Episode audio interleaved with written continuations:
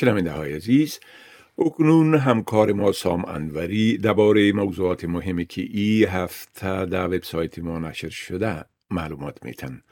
در صفحه اینترنتی اس بی اس به زبان دری با آدرس اس بی اس دات کام دات ای یو اسلش دری هر روز مطالب جالب و دانستنی درباره تازه‌ترین رویدادها و تحولات در بخش‌های اجتماعی، سیاسی، اقتصادی، فرهنگی و غیره نشر میشه. آقای انوری سلام عرض میکنم. خب اولتر از همه اگر به صورت عموم بگوین که چی وقایع و رویدادهای مهم در این هفته رخ داده که در وبسایت ما هم انعکاس یافته. با سلام به شما و شنوندگان عزیز. این هفته کمیسیون حقیقتیاب خودکشی سربازان برحال و متقاعد ارتش استرالیا گزارش ابتدایی خود را به دولت تسلیم داد و در گزارش خواستار اقدام فوری در زمینه رسیدگی به درخواست‌های همکاری سربازان برحال و بازنشسته یا متقاعد شدند. یافته‌های این گزارش نشان می‌دهند که حکومت استرالیا شدیداً در جلوگیری از موج خودکشی‌ها در بین سربازان داخل خدمت و سربازان متقاعد ناکام بوده. این کمیسیون در گزارش خود سیزده مورد را برای اصلاح فوری سیستم حمایت از پرسنل ارتش و سربازان متقاعد پیشنهاد کرده که پنج موردش مربوط به اصلاح سیستم در وزارت امور سربازان متقاعد یا کهنه سربازان میشه. بر اساس یافته‌های کمیسیون، عدم رسیدگی به حدود چهل و دو هزار درخواست کمک سربازان و کهنه سربازان ممکن است که منجر به خودکشی‌های بیشتری در بین آنها شود. هشت پیشنهاد دیگر این کمیسیون مربوط به تسهیل شرایط برای حضور شاهدان در جلسات استماعی خود کمیسیون و دسترسی آسانتر به اسناد و شواهد می باشد. مسئله مهم دیگر در این هفته اعطای اقامت دائمی به خانواده پناهجوی تامل سریلانکایی و گفتگوی اختصاصی اس بی اس با وزیر مهاجرت استرالیا آقای اندرو جایلز و اظهارات وی در مورد رسیدگی به درخواست‌های موقعه پناهندگان افغانستان بود. همچنین تازه‌ترین آمار دولتی نشان دادند که با گذشت حدود یک سال از سقوط افغانستان به دست طالبان، تقاضای پناهندگی از سوی اتباع افغانستان در استرالیا همچنان رو به افزایش است. گزارش در مورد ویروس جدیدی که در چین شناسایی شده داشتیم که در او دو کارشناس از دو کارشناس برجسته در مورد این ویروس پرسجو شده. این کارشناسان با تاکید بر نظارت دقیق از ویروس لانگیا میگن که استرالیا در حال حاضر دلیلی برای نگرانی در مورد این ویروس نداره.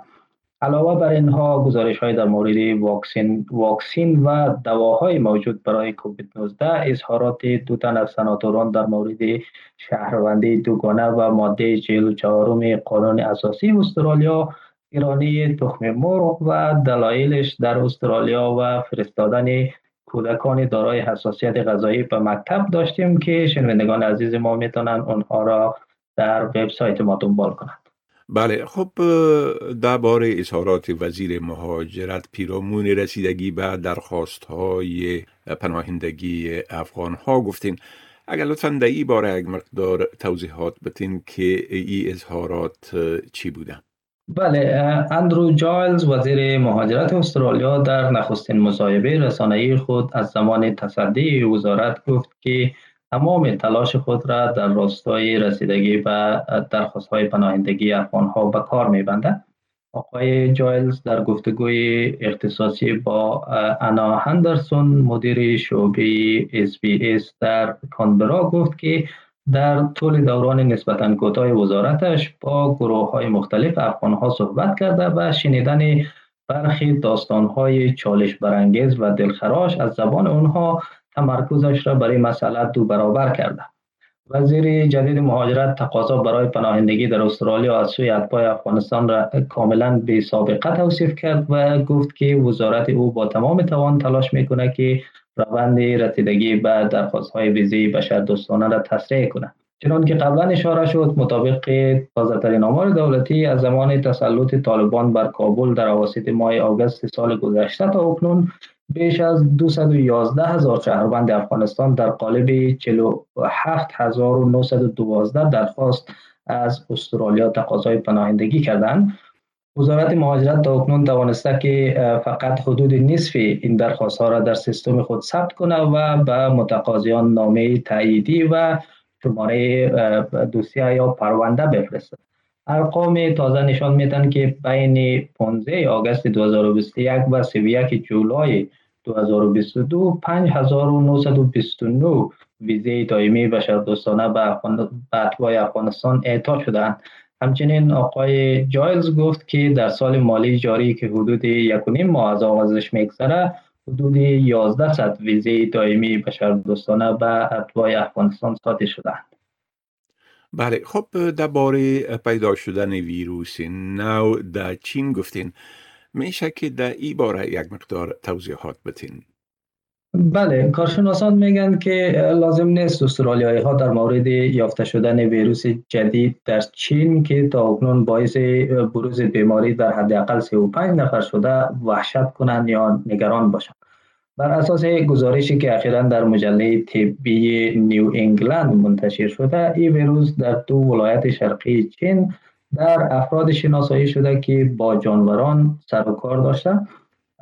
دانشمندان گمان میبرند که این ویروس که نامش لانگیا هنیپاویروس یا به صورت مخفف لیوی نامیده میشه، از جانوران و به احتمال زیاد حیوانی به نام شرو که یک پستاندار پشمالوی کوچک شبیه موش است منشأ گرفته باشه.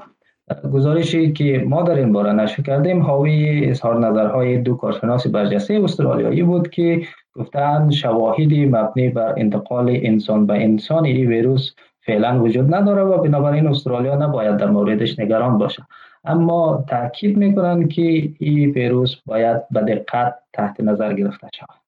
بله، خب بسیار تشکر آقای انوری از این معلوماتتان و فعلا شما را به خدا می سپارم. روز خوش و آخر هفته خوش برتان آرزو می کنم. تشکر از شما، خدا نگهدار.